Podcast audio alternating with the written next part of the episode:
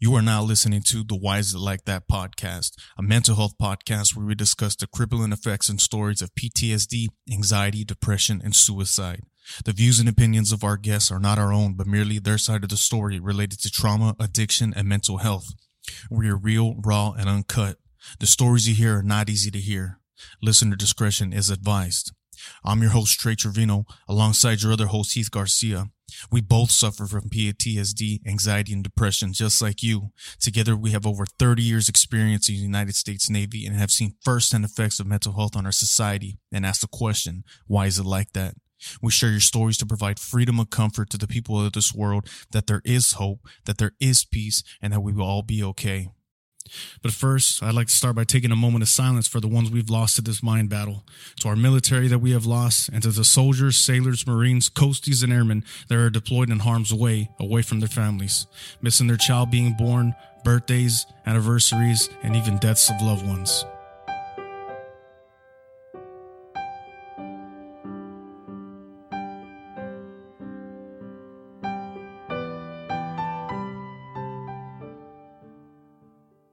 Not what y'all been waiting for. The Why Is It Like That podcast. Let's get it.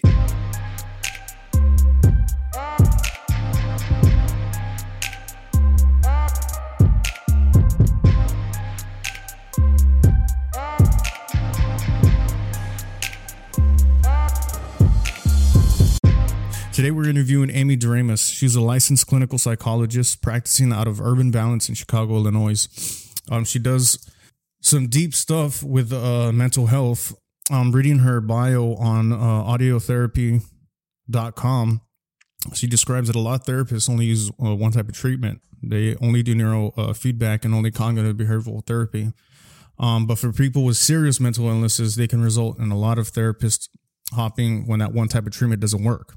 So instead, she says she can offer several options for treatment, and together you can decide what works best. And I think that's an amazing options. So, um, well, welcome you to the show, Amy. Why is it like that?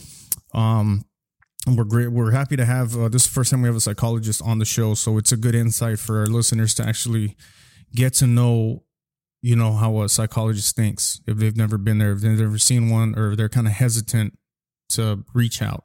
So, sure. Well, Trey pretty much said it. I'm a clinical psychologist in private practice, and I'm trying to kind of find the best balance between using really good evidence based practices and including the person in choosing their own therapy. So I usually try to have a few different options available.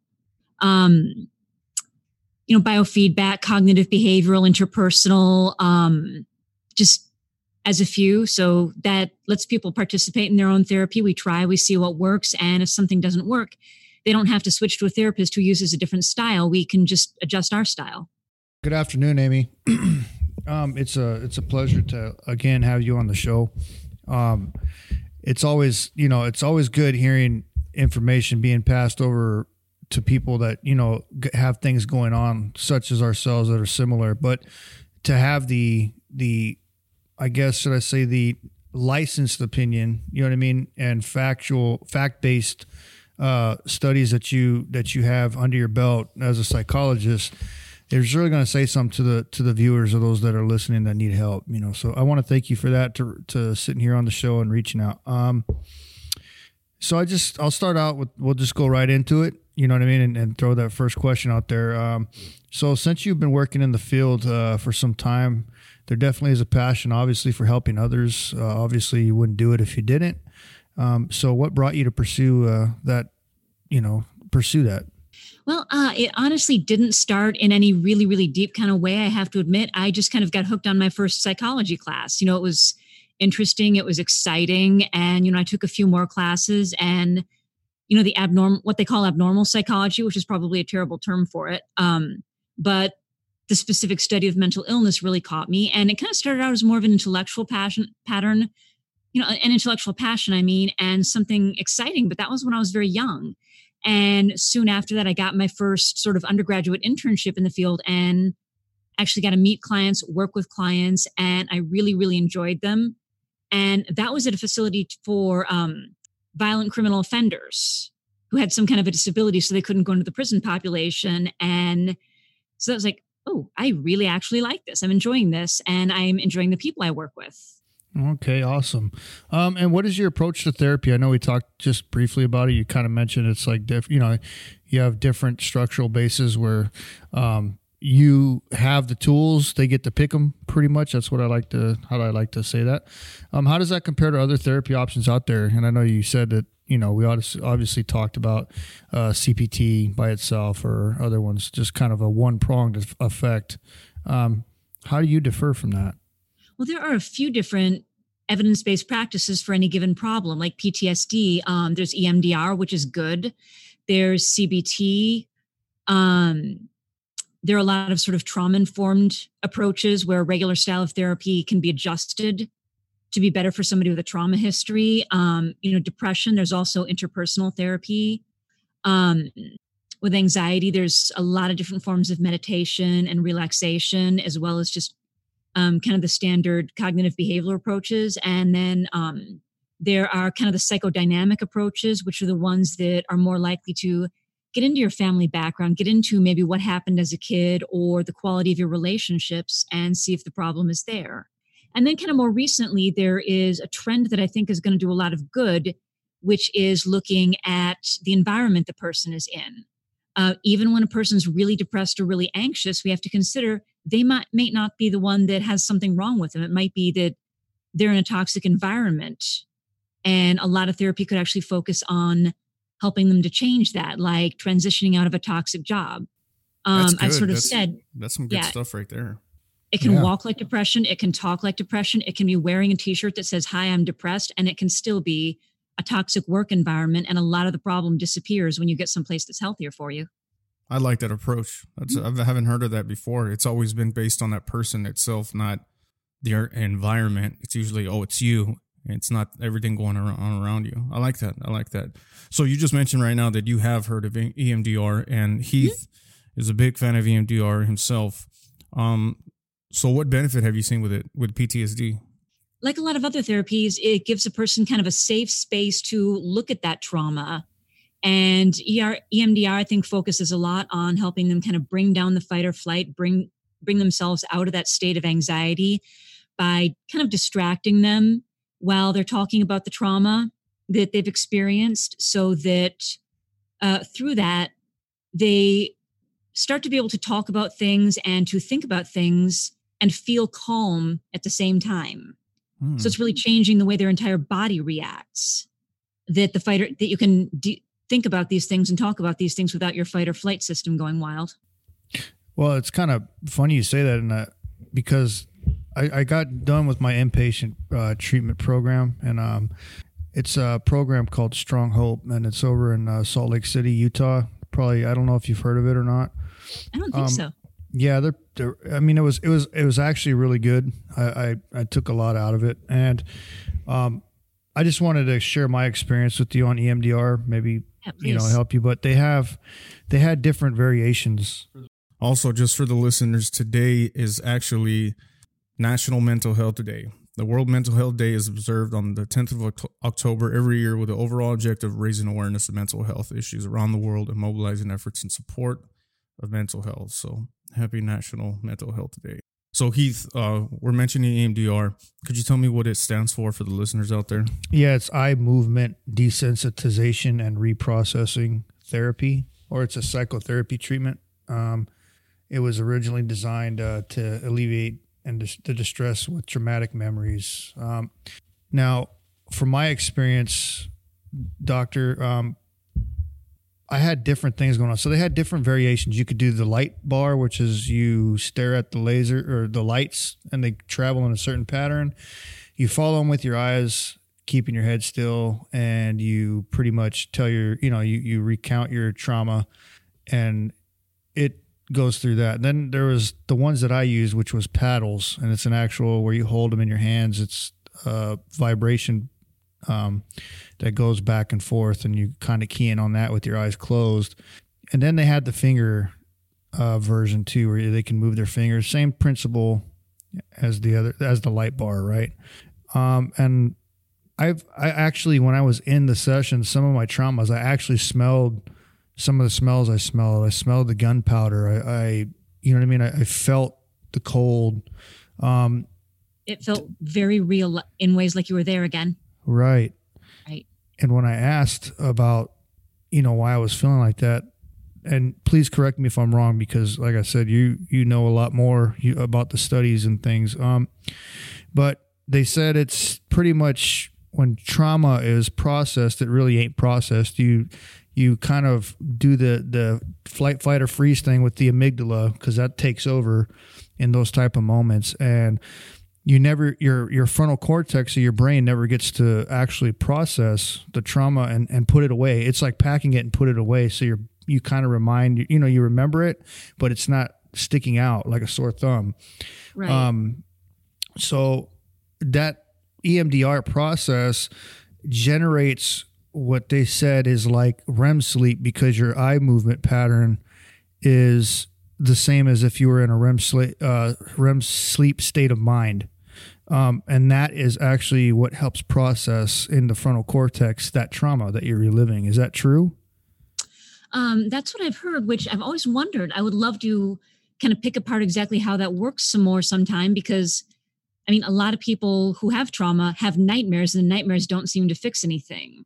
So it's always interesting to me how the similarities to REM sleep actually seem to heal in one circumstance, but you're in REM sleep and you're having nightmares as a symptom of, of trauma in another. Yeah, that's pretty weird. Yeah. um, but I, I, another thing I'd like to point out too is a lot of, and, and again, correct me if I'm wrong, and maybe you can elaborate on your program because you might have a different system, but a lot of, uh, you know, uh, psychologists that I've been to, their appointment time obviously is like an hour.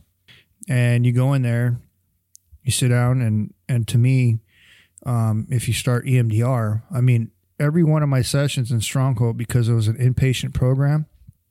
I kid you not, my longest EMDR session was three and a half hours. I believe it. And they ramp you up because you get to the state of mind to where everything feels like you're reliving it but they also bring you back down. And mm-hmm. I hear that that is a constant issue with some of the guys I talk to that go through it. They say, yeah, you know, they they dig into this stuff and then they're like, oh, we're done on time. You know, come right. back later. And now I'm stuck in this state to, you know what I mean? So, is there any advice that you can give somebody um, as a psychologist? Is do you in your practice do more than an hour long appointment, or is there a way, a certain way to talk to a, psych- a psychologist to get those kind of extra time slots or you know what I mean? Or yeah, I mean, like for one thing, I mean, I I do the traditional kind of one hour appointment, and I'll explain why in a second. Um, but I mean, it's a catch twenty two. I don't want a client walking out of my office, you know, in that state.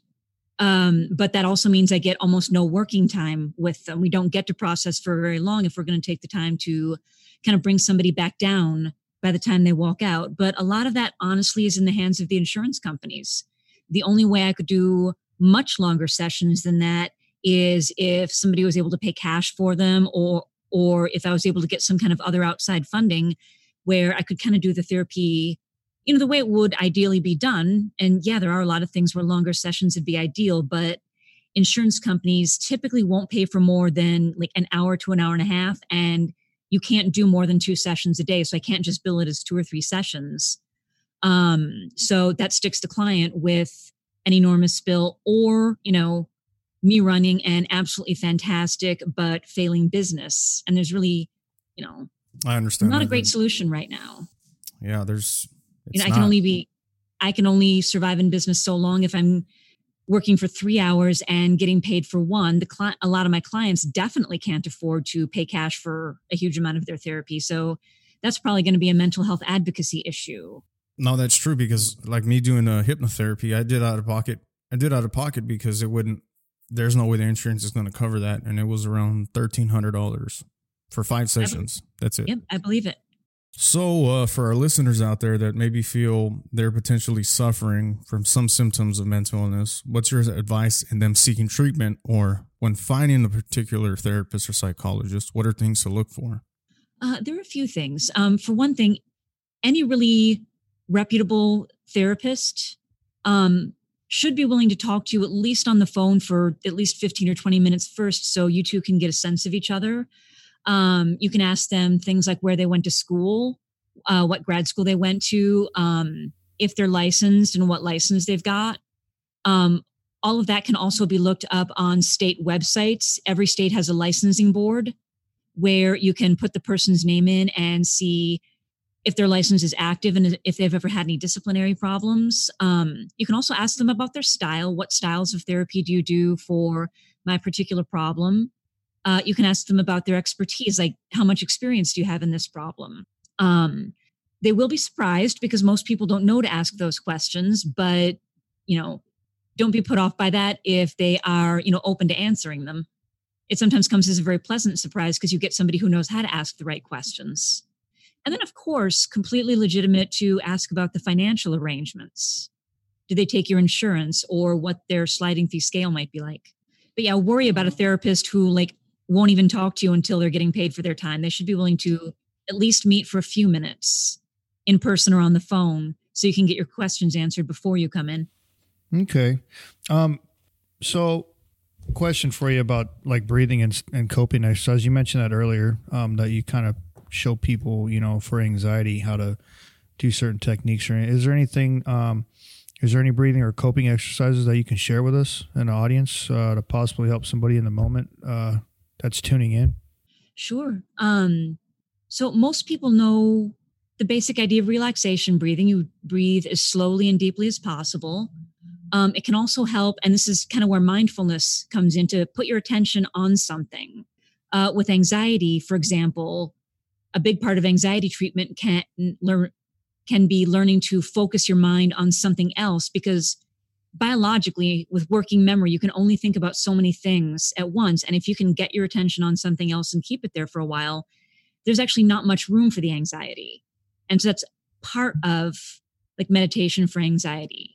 Now, with someone with trauma, sometimes meditation has to be adjusted a little bit because, you know, mindfulness in particular has a lot of benefits. They're very well proven in the research, but there are risks. Like sometimes people find that mindfulness actually brings back flashbacks or memories um, or really intrusive thoughts.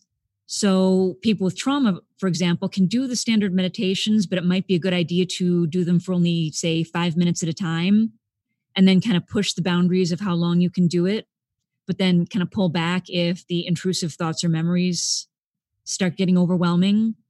Uh, you might want to pay attention to your body because, as you noted earlier, trauma gets into the body, like when you were talking about actually being able to smell stuff. Yeah. So, for example, if sitting or lying in a certain position is actually making you very psychologically uncomfortable, um, then, you know, be scanning your body to see if that's happening. Uh, one type of meditation that a lot of people like, especially uh, clients that have had with trauma or anxiety, is called a safe space. And you know, you do your deep breathing, but then you just go to an imaginary safe place in your mind and explore it for a while. And it can be any place. It can be your own living room. It can be outer space. It can be a beach. It be it could be a forest. As long as in this place you absolutely believe that nothing could hurt you, and you just hang out there in your mind for a while. Hmm.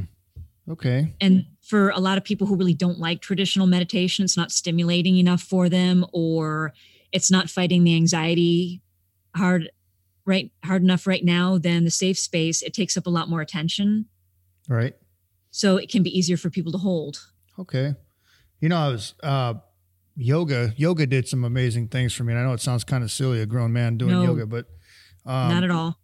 I, I it's just the feel of yoga i think it was you know, because we did it with music. Uh, we had the, of, of course, the the action the of the you know the workout, but then we had the breathing exercises within that also, and it was just like a a, a very, I guess, a full body experience as far as like a, a, meditational type state, like you're talking about, like mindfulness. Um, mindfulness was very, very preached upon uh, where I was at. And there was a lot of things. I mean, there was a lot of different therapies that we did. We did expressive therapy, um, which was pretty much, you know, we, we made stuff or we draw, you know, or things like that to try to get a certain thought, you know what I mean, out on paper how we want it to be. Or, and music therapy, of course, they have the pet therapy, and there's so many different types of stuff out there, like you said. Um, how do you see that? You know, I know that's not kind of going off of into the left here, But what about pet therapy and things like that? Have you noticed that that those are these other techniques that they're starting to bring into this stuff? That there's anything working more than normal or more than something else that's that's kind of on the the uptick? You know. I don't know about more than anything else. Um, I mean, for one thing, yoga is completely legit. There's actually quite a few years of um, evidence that it is really good for trauma. And kind of one of the biggest names in the field, a man named Bessel van der Kolk. I don't know if that name ever was brought up where you were, but um, he's one of the biggest trauma researchers there is. And he's a big, big fan of yoga as part of treatment for PTSD. Uh, pet therapy can be useful in a couple of ways from what I've heard. I mean, definitely just being able to, you know, spend time with the dog, pet the dog as a way of calming yourself. But um, for people whose trauma involves them having a lot of anger issues, the dog can actually get between them and other people. Right. In a way that can help stop, you know, a potentially escalating situation. Um, actually knew a guy who uh, had a dog who could do that. Um, personally i'm a big fan of music therapy. It's a big go-to for me. Um, i've been experimenting. For, for example some people don't like just a whole sit down and listen to slow relaxing music. Right. You know if your energy levels are really high right now so i've been playing around with the idea of playlists where maybe the first piece matches your current energy level and then the next couple pieces slowly bring it down to ease somebody into the more calming music? Right. That's pretty interesting. That's kind of like the you know if we go back to the pet thing i mean that's like horses. I know that horses are, are really really keen to emotion. So yes. um i mean there'd be states where i would we be aggravated or or scared or something like that and i'd go to you know be around the horse and it's like the horse would sense that and just immediately go away and then there's other occasions where i'm very calm you know what I mean? Or I, I, I, I, can calm myself enough to be able to actually put my hands and place my hands on the horse. And it's like the horse is in a calm state. So it's almost like the horse forced me to calm down. And I could see what you're trying to go with with the music thing, like matching the level and then involuntarily bringing it down because your mind gets toned into that musical cue, right? And then it kind of like follows it down. So that's pretty interesting. That is. that's an interesting approach the horse sort of acted as feedback for you about your own emotions. If the horse shied away from you, you knew that you were a little bit elevated. Is that mm-hmm. it? Yeah, yeah, exactly.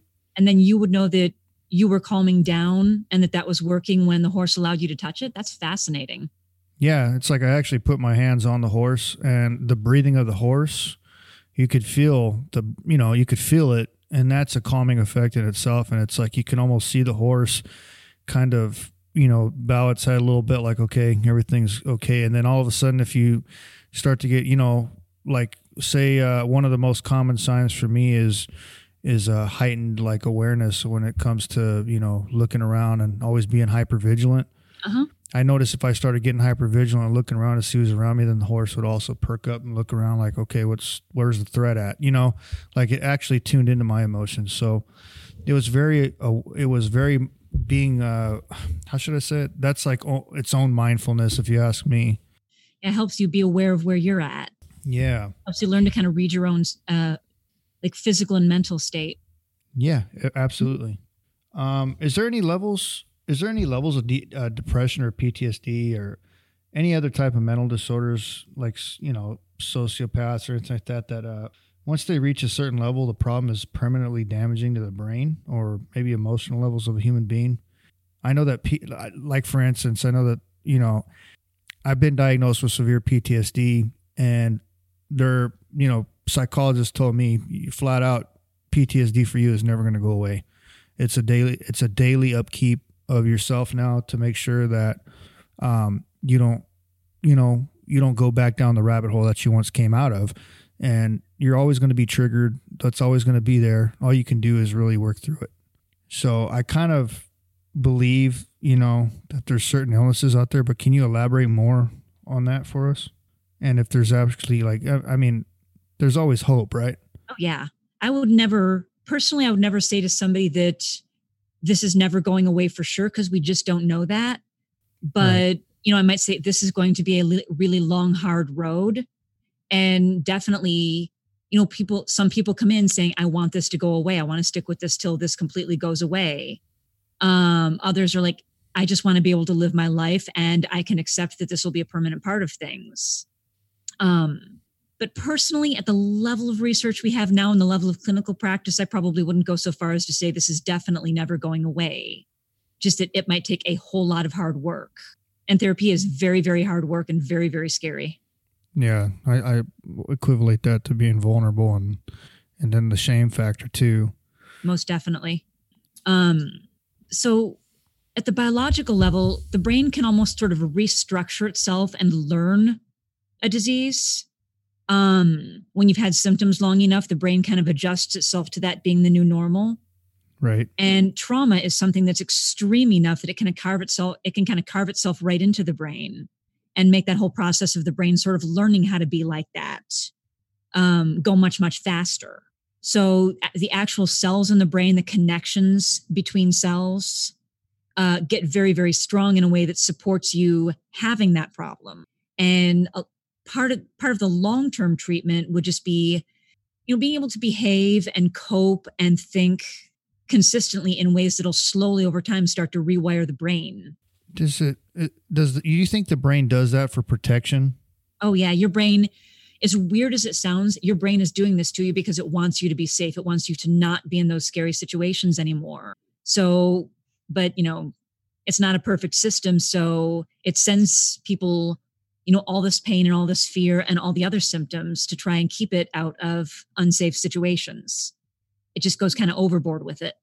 Okay and you said that uh you know that there's that the research now it's like it's it's not leading to where it, it there's a possibility to where it's not going to ever get better. You're just saying that now research is pointing hopefully towards maybe a conclusion to these types of illnesses to where you can actually defeat it. Is that correct in a, in a sense? In theory, at least, it's always possible to get total symptom remission, as they say, as, as the technical term goes. But to get the person back to leading a fairly normal life, it might take a very, very long time. And it's not a straight road. It usually, for most people, involves a lot of backtracking, some relapses, sometimes of getting worse again a little bit before it gets better. So it's definitely, like I said earlier, a rough, jagged road. But, you know, in theory, if you kept at it, things should keep getting better and better. But like I said, that's not everybody's goal. Um, and part of dealing with an illness like that is figuring out how you're going to integrate the fact of having that problem into your life so you can still have a life that's satisfying to you, whether it ever completely goes away or not. All right. That's good. That's good stuff that we're getting to right there for everybody. So, for the people out there that have never been to a session, we've both been to countless sessions, many, mm. many times. Yep.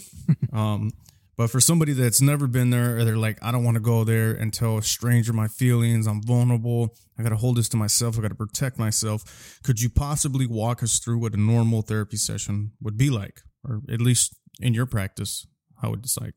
Um, like I said, it is totally reasonable to um, expect to talk to them with no commitment for 15 or 20 minutes so you can get to know them and ask them questions.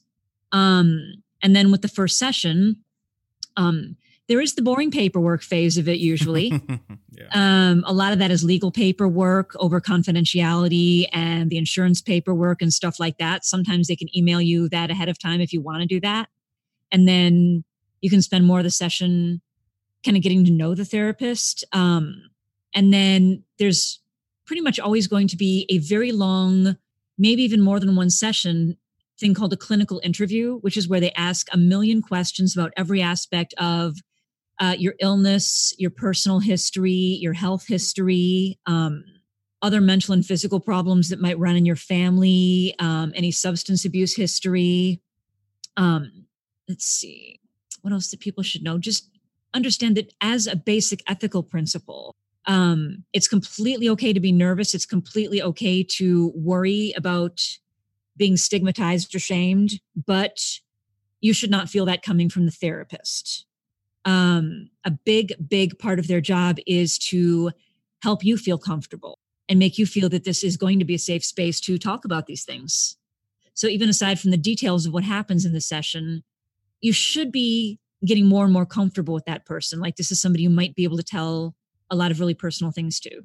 I, I got a question for you. Mm-hmm. Um, going along the lines of what you were just talking about with you know how the how the psychiatrists will make you kind of feel and not kind of lead you into things. Are there any warning signs out there for our viewers for any type of like bad therapy? You know, I wouldn't say bad therapist, but just bad approaches maybe or something that you might want to shy away from before you get in it too deep because I know that once you kind of commit, you know, cuz I've been there before. Once you commit to the therapist, it's like, all right, I'm all in now, you know, but it takes a minute to get there.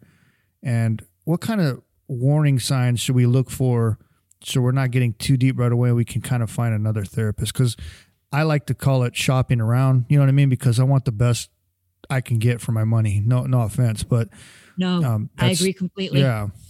I mean, one thing would be just like that initial phone interview kind of thing where you get to talk to them. Feel free to do a few. Like if you have, if you're lucky enough to find enough therapists that can take you and that can work with you, it's completely okay to talk to a few different ones and trust your gut, trust your feelings as to which one feels best. Uh, therapy is like any other relationship. Sometimes you have to date quite a few people before you meet one you want to be with for a while. Um, in a weird sort of way, therapy can be the same that somebody can be a very good therapist and you can be doing everything right as their client and it's still not the right match. So um, just be aware that it's pretty normal as you said, to shop around a little bit. It can be more convenient if you kind of do that with the uh, just by talking to them on the phone first. But like if your gut says something's wrong, you should feel free to trust it. Um, the therapist should also be willing to respect your boundaries. Their job is often going to be to kind of push your boundaries gently, expand what you're doing. But um, if something they're saying or doing makes no sense to you, or you feel like it's making you worse instead of better, um, like therapy itself might actually be becoming harmful, trust that. Um, and then just since there are so many kinds of therapy that can work, it might be that the one they try first isn't the right one for you. Um, I love doing cognitive behavioral therapy because I love the logic, I love the idea of the thinking, I love the basic principle behind it, which is that even when you can't change the facts of your life, you can change how the you think and feel about yeah, it. Yeah, yeah. Mm-hmm. But that's really not for everybody. Um, so it's an example of where something that really works for a lot of people might not work for you, and that's not something that's wrong with you. But then okay. just, sometimes you just get a creepy feeling about somebody, and you should be willing to trust it. Like you, you, you. Everything's confidential, right, between you and the client. Oh, yes. You're not, you're not obligated to anybody to say anything, are you? Um, the only time I'm obligated is when somebody is in real right now danger. If somebody's right now suicidal, then I, that's something I have to report. Now, somebody just having suicidal ide- ideas, but they have no intention of doing it, that's something that can be worked on in therapy. But if they're in right now danger, that's something I have to report. Uh, if somebody is homicidal, that's something I have to report. Um, child and elder abuse or abuse of a disabled person is something I have to report. And when I accepted a state license, that stopped being my decision. And by accepting a state license, I agreed that all of those things I would report. Um, so that's something important to know and that we talk about at the first session. Um, if if there's any legal involvement, like the courts are involved in any kind of way, um, it's important to know that only a judge's subpoena can force me to release information without your permission. Like somebody else's attorneys can't just send me a subpoena or request for some paperwork. I can't reveal to them without your permission, but a judge could order that information. But even then, I usually have at least one chance to either write to the judge or go before him and say, Hey, I look at my, I think it might be damaging to my client, or I just don't think I have any information that can help you. And I request that you withdraw the subpoena. And then the judge can say, Okay, I withdraw it, or eh, I hear what you're saying, but I still want that information. And at that point, I have kind of have to give it to them. See, that's a lot better than we have it here in the military because we have to see the psychologists that they have here on base and they have like so much more obligations to the military. And it's not no judge subpoena. It's like our commanding officers if they do the paperwork and stuff they can get into our, our record. And i believe that's why a lot of us in the military don't want to step up and talk because it's not as private as it is in the civilian sector. And it's so hard to be able to get referred out in town to a civilian Like you have to go through so much to even do it, and your psychologist on base has to be the one that vouches for you to do it, and even then, it's difficult. Yeah, and it's not like that in the civilian world. Like uh, your boss at work can't phone me and ask for information. I can't even admit that you exist as a client there without your permission. Yeah, that's really good too. Um, so I got a here's another here's another good question that I was thinking about uh, earlier. Um, so as far as different types of therapy, right? Say you got a, a couple right now that is really struggling. You got a a male and a female, and um, they're struggling as a couple, but they're also struggling because their military family say the the member has you know PTSD or something like that. Um, how do you tell the the viewers out there how to pursue therapy? Is it a two prong approach to go to marriage therapy and individual therapy at the same time, or you know because I've heard different I've heard different things about it. Like myself, my own story. Um, I initially in 2011 uh, wanted to go to marriage therapy in Japan, and and it's a naval base, so these you know clinicians and psychologists are are uh, from the United States. They're you know what I mean. They're licensed uh, social workers and things like that. And um, I go in there for therapy with my wife, and we start you know crying together. And the lady's like, she looks at me and she says, you know, she says, I don't need to see both of you right now. You know what I mean? I, I think that what's going on here is you need to go get help first and then come back to marriage therapy.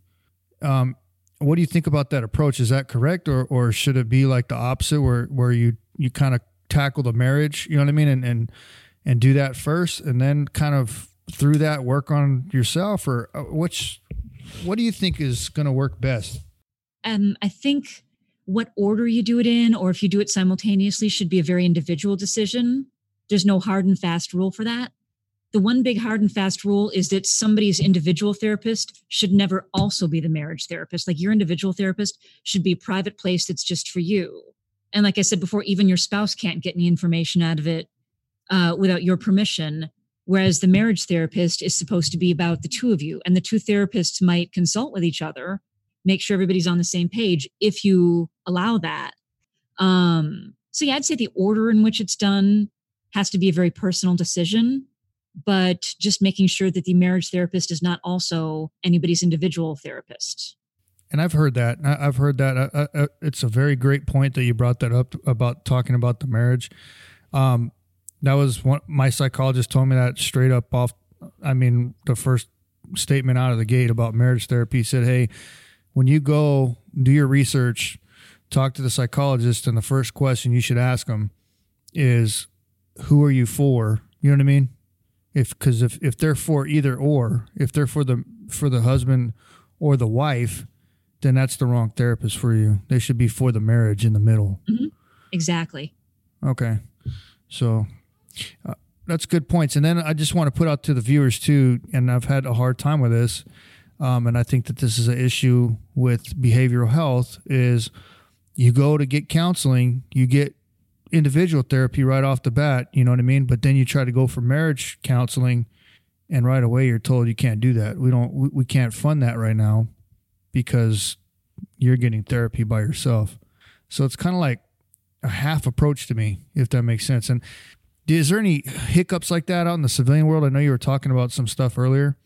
Is there anything like that, like insurance wise, or, or actually can you attend different multiple types of therapies?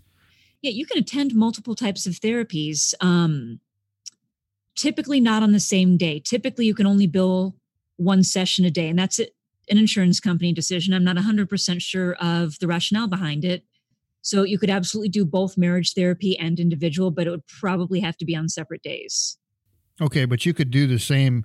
I mean, you could you could technically do marriage and individual therapy at the same time, not the same day or whatever, but it's it's funded. Okay. Well, I know you have to get out of here in a little bit, Amy. So we'll just finish it up with um is there anything you would like to address with our audience that could help them in bad times or anything last minute thoughts or anything for your uh, your practice or anything you'd like to put out for yourself? So my website is um, called Audeo Therapy. Audeo is Latin for I dare because you know it takes some real courage to go to therapy. Um, so it's like www.audeotherapy.com. And then I'm on Twitter at um, at Audeotherapy. Uh, as far as other stuff, I'd like to say just really quick, there is a huge, huge mental health advocacy movement out there that's really worth checking out. Um, there are organizations like the National Alliance for the Mentally Ill and Mental Health America, but just online, there's tons of support. Um, I really like the one on Twitter. I know it's a mixed bag because people sometimes experience, you know, bullying about being open with their mental health, but then you've also got this huge, huge community around you to support you. And I have literally like, let's not discuss me being on Twitter at two in the morning when I should be asleep, but um, I've been on Twitter at 2 a.m. Somebody literally posts, you know, I feel really suicidal right now. I'm having a hard time. You know, next thing you know, you know, if they've been following enough people and been followed by enough people, they've got a whole community around them, coaching them through it, making suggestions, letting them know how valued and wanted and important they are, reminding them that the depressed thoughts or whatever thoughts aren't true. Um, guiding them through the process of you know getting to the emergency room or calling the ambulance if that's the right decision in that situation um, so just be aware that both in person and online there are actually a lot of resources for just being part of a community of people who are dealing with mental health issues. I got a hold on i got one question. One last question. One last question ready? All right chicago style or new york style pizza and why is it like that? Chicago style. It's practically a religion. I mean, I like both. I'm never going to turn down a good pizza.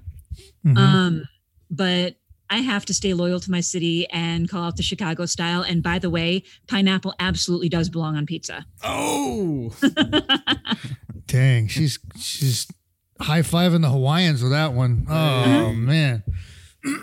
well, thank well, thank you, Amy. It was really a, a pleasure talking to you. I'm, I'm, sure that this information is definitely going to help, hopefully, countless amounts of people out there. Um, and I wanted to say thanks for for putting your website out there, um, so that way you know in your Twitter stuff, so they can have somewhere to go and, and hopefully follow you and and get help that way too. Um, please push out, you know, push the info out, push our voice out there to your community as well. And uh, I, I, I look forward to hearing great things. You know, once in a while, maybe we can rehash this conversation if there's some new stuff coming up that that's that's really working. Uh, and hey, it was it was a blast. Thank you. It was. Thanks for having me. All right, Amy. You have a good Bye-bye. night. Bye bye.